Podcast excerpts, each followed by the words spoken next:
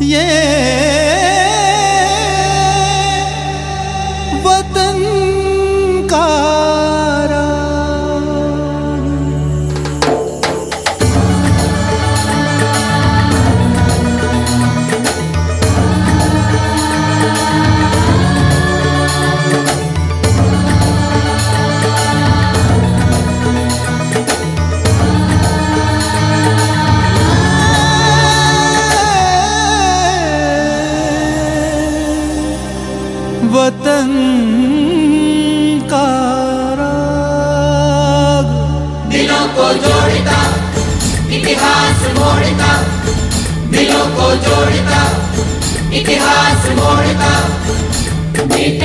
वतन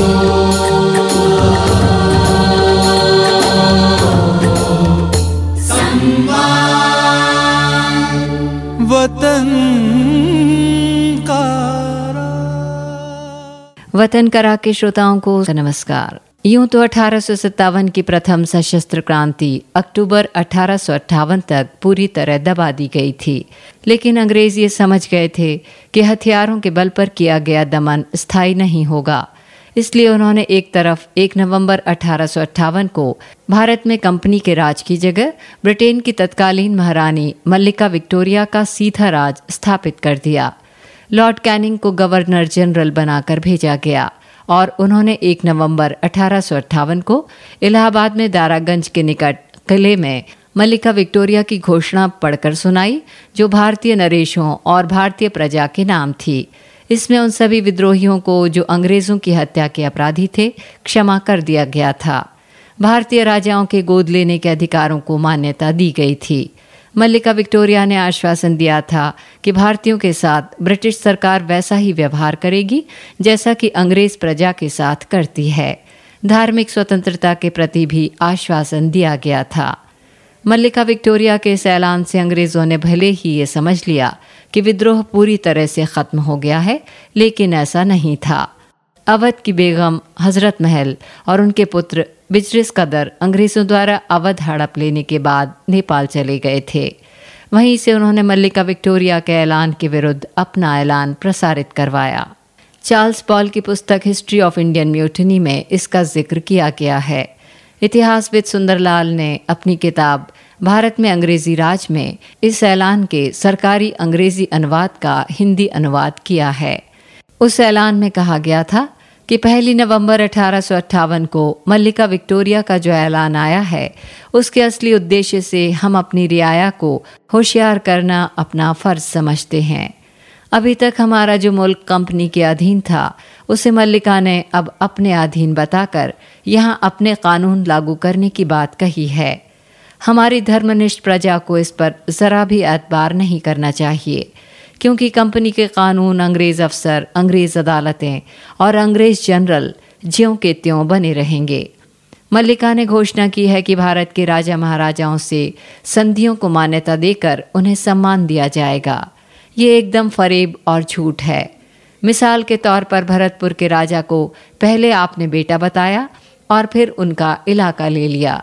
लाहौर के राजा को लंदन ले गए, जो कभी भारत नहीं लौटे।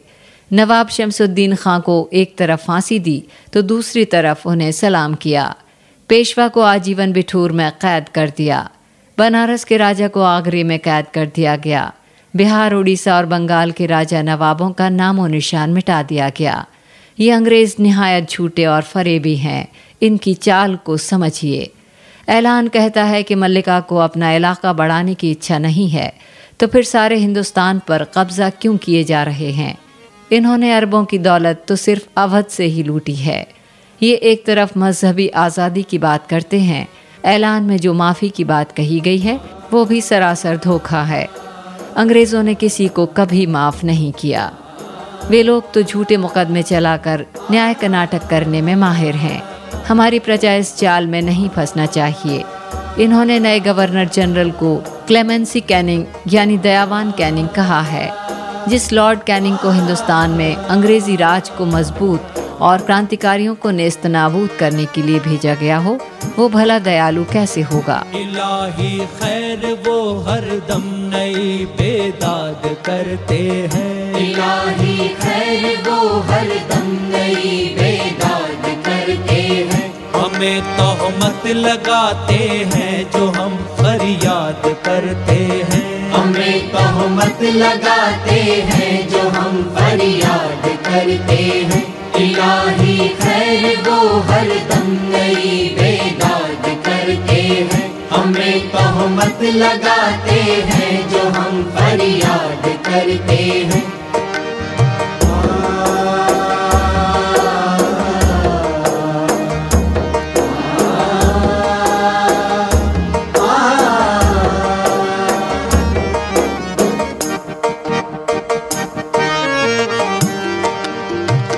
कभी आज़ाद करते हैं, कभी बेदाद करते हैं।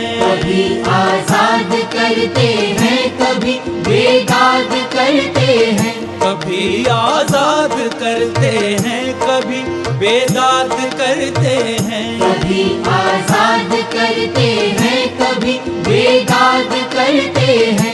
मगर इस पर भी हम सौजी से उनको याद करते हैं। मगर इस पर भी हम से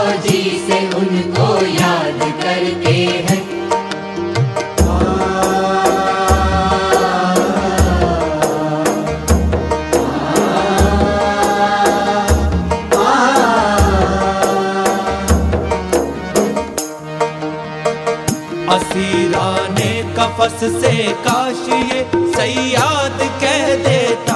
असीराने कफस से काश ये सयाद कह देता।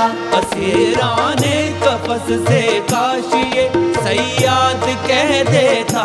असीराने कफस से काश ये सयाद कह देता। रहो आज़ाद होकर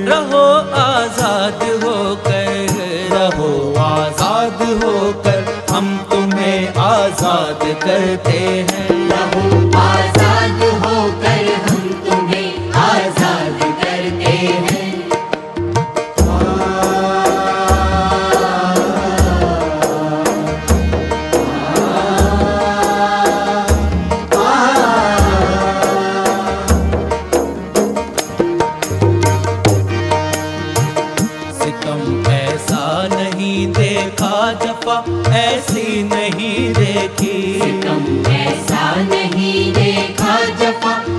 ऐसी नहीं देखी। सितम ऐसा नहीं देखा जफा ऐसी नहीं देखी।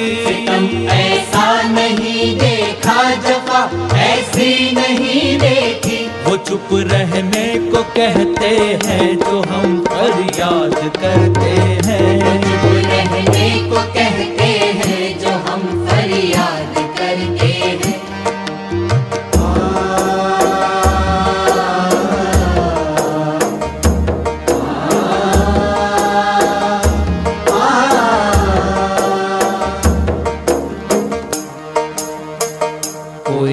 बिस्मिल बनाता है तो मकतल में हमें बिस्मिल। कोई बिस्मिल बनाता है तो मकतल में हमें बिस्मिल। कोई बिस्मिल बनाता है तो मकतल में हमें बिस्मिल। कोई बिस्मिल बनाता है तो मकतल में हमें बिस्मिल। तो हम डर कर दबी आवाज़ से फरियाद करते कर कर आवाज़ से फरियाद करते हैं। इलाही खैर वो हर दम नई बेदाद करते हैं। इलाही खैर वो हर दम नई बेदाद करते हैं। हमें तोहमत लगाते हैं जो हम फरियाद करते हैं। हमें तोहमत लगाते हैं जो हम फरियाद करते हैं। इलाही खैर को हर दम नई बेदाद करते हैं। हमें तोहमत लगाते हैं जो हम फरियाद करते हैं।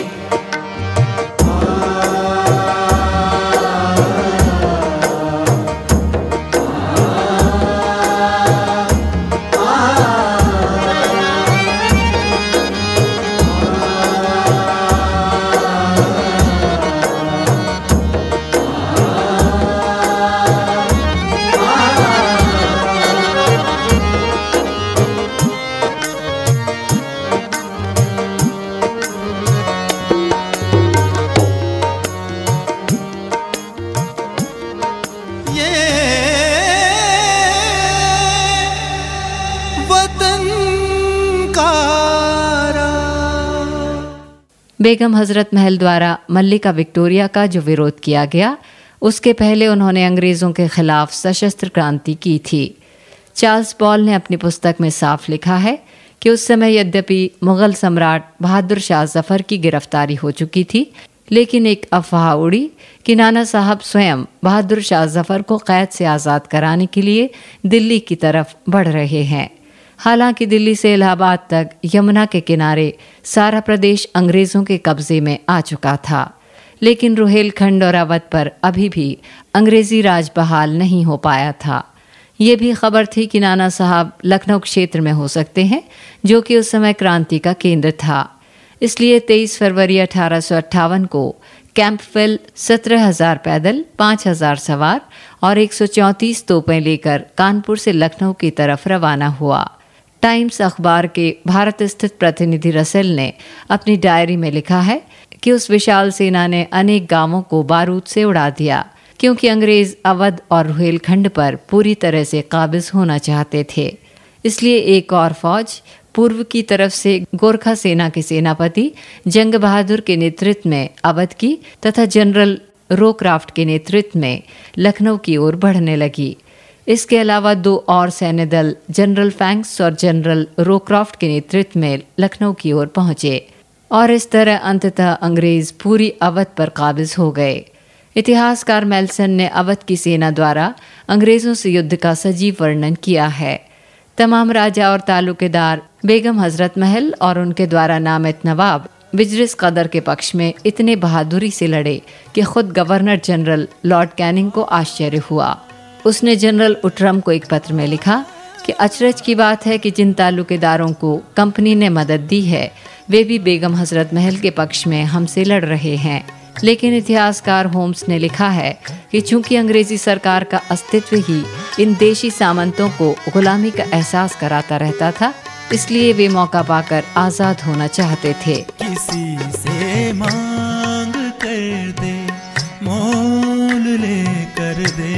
चुरा कर दे। किसी से मांग कर दे मोल ले कर दे चुरा कर दे। बहर सूरत इन्हें दिल चाहिए दिल को इला कर दे।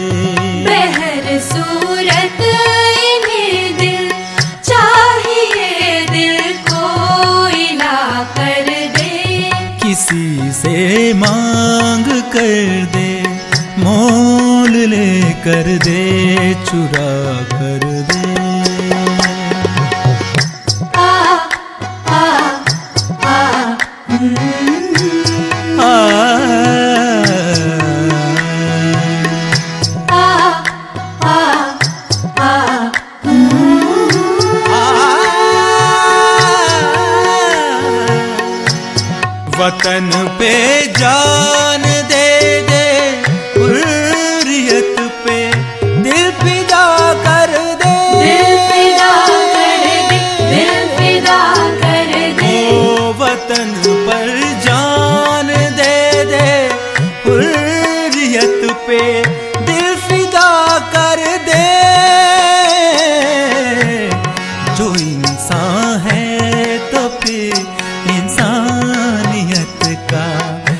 अदा कर दे। जो इंसान है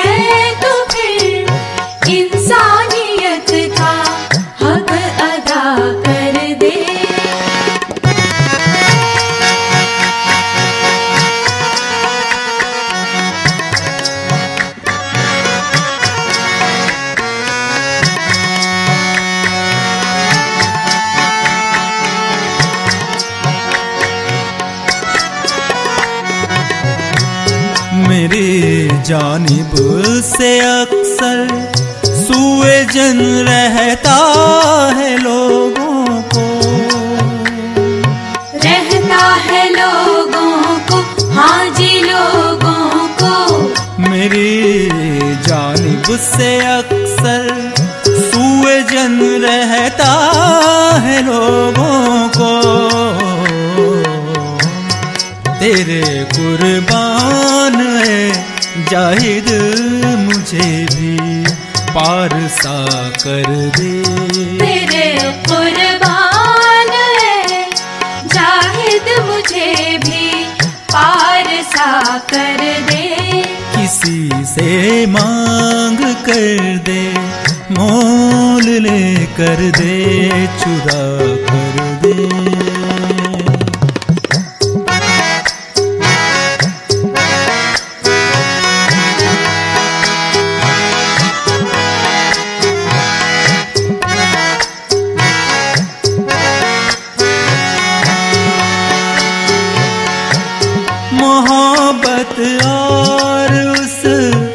बेदर्द की बस चुप रहो अहमक।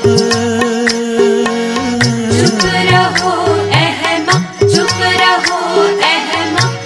मोहब्बत और उस बेदर्द की बस चुप रहो अहमक। वो सुन पाए आफत बर्पा कर दे।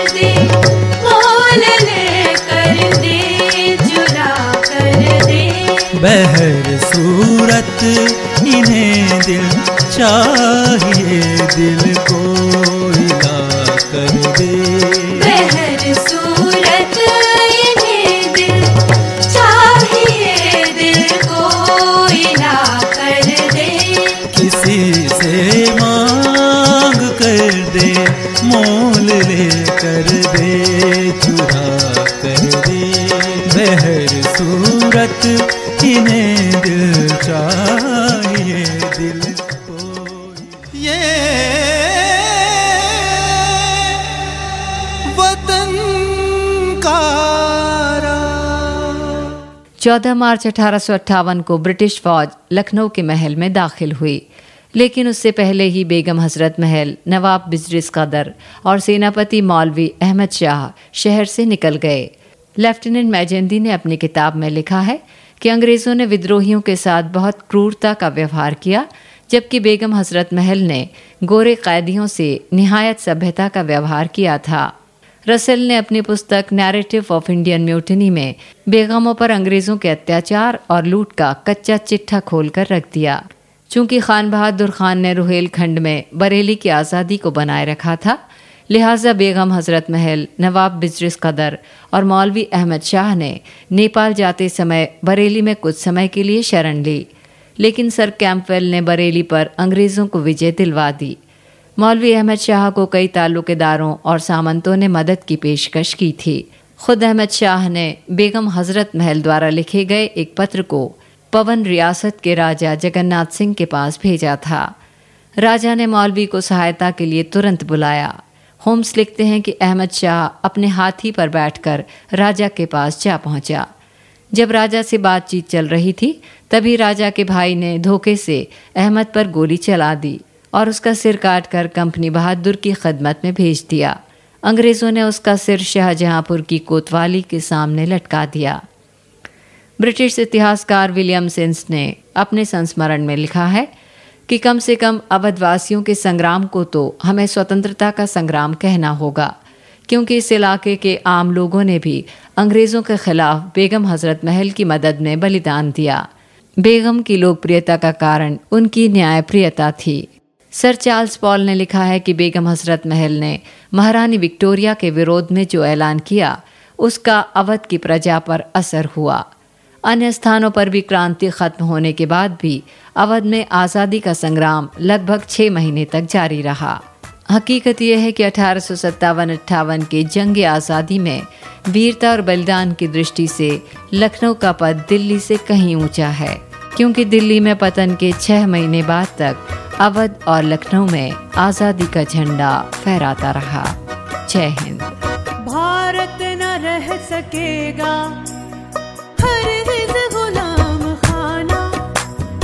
भारत न रह सकेगा। हर गुलाम खाना। भारत न रह सकेगा। हर गुलाम खाना। भारत न रह सकेगा।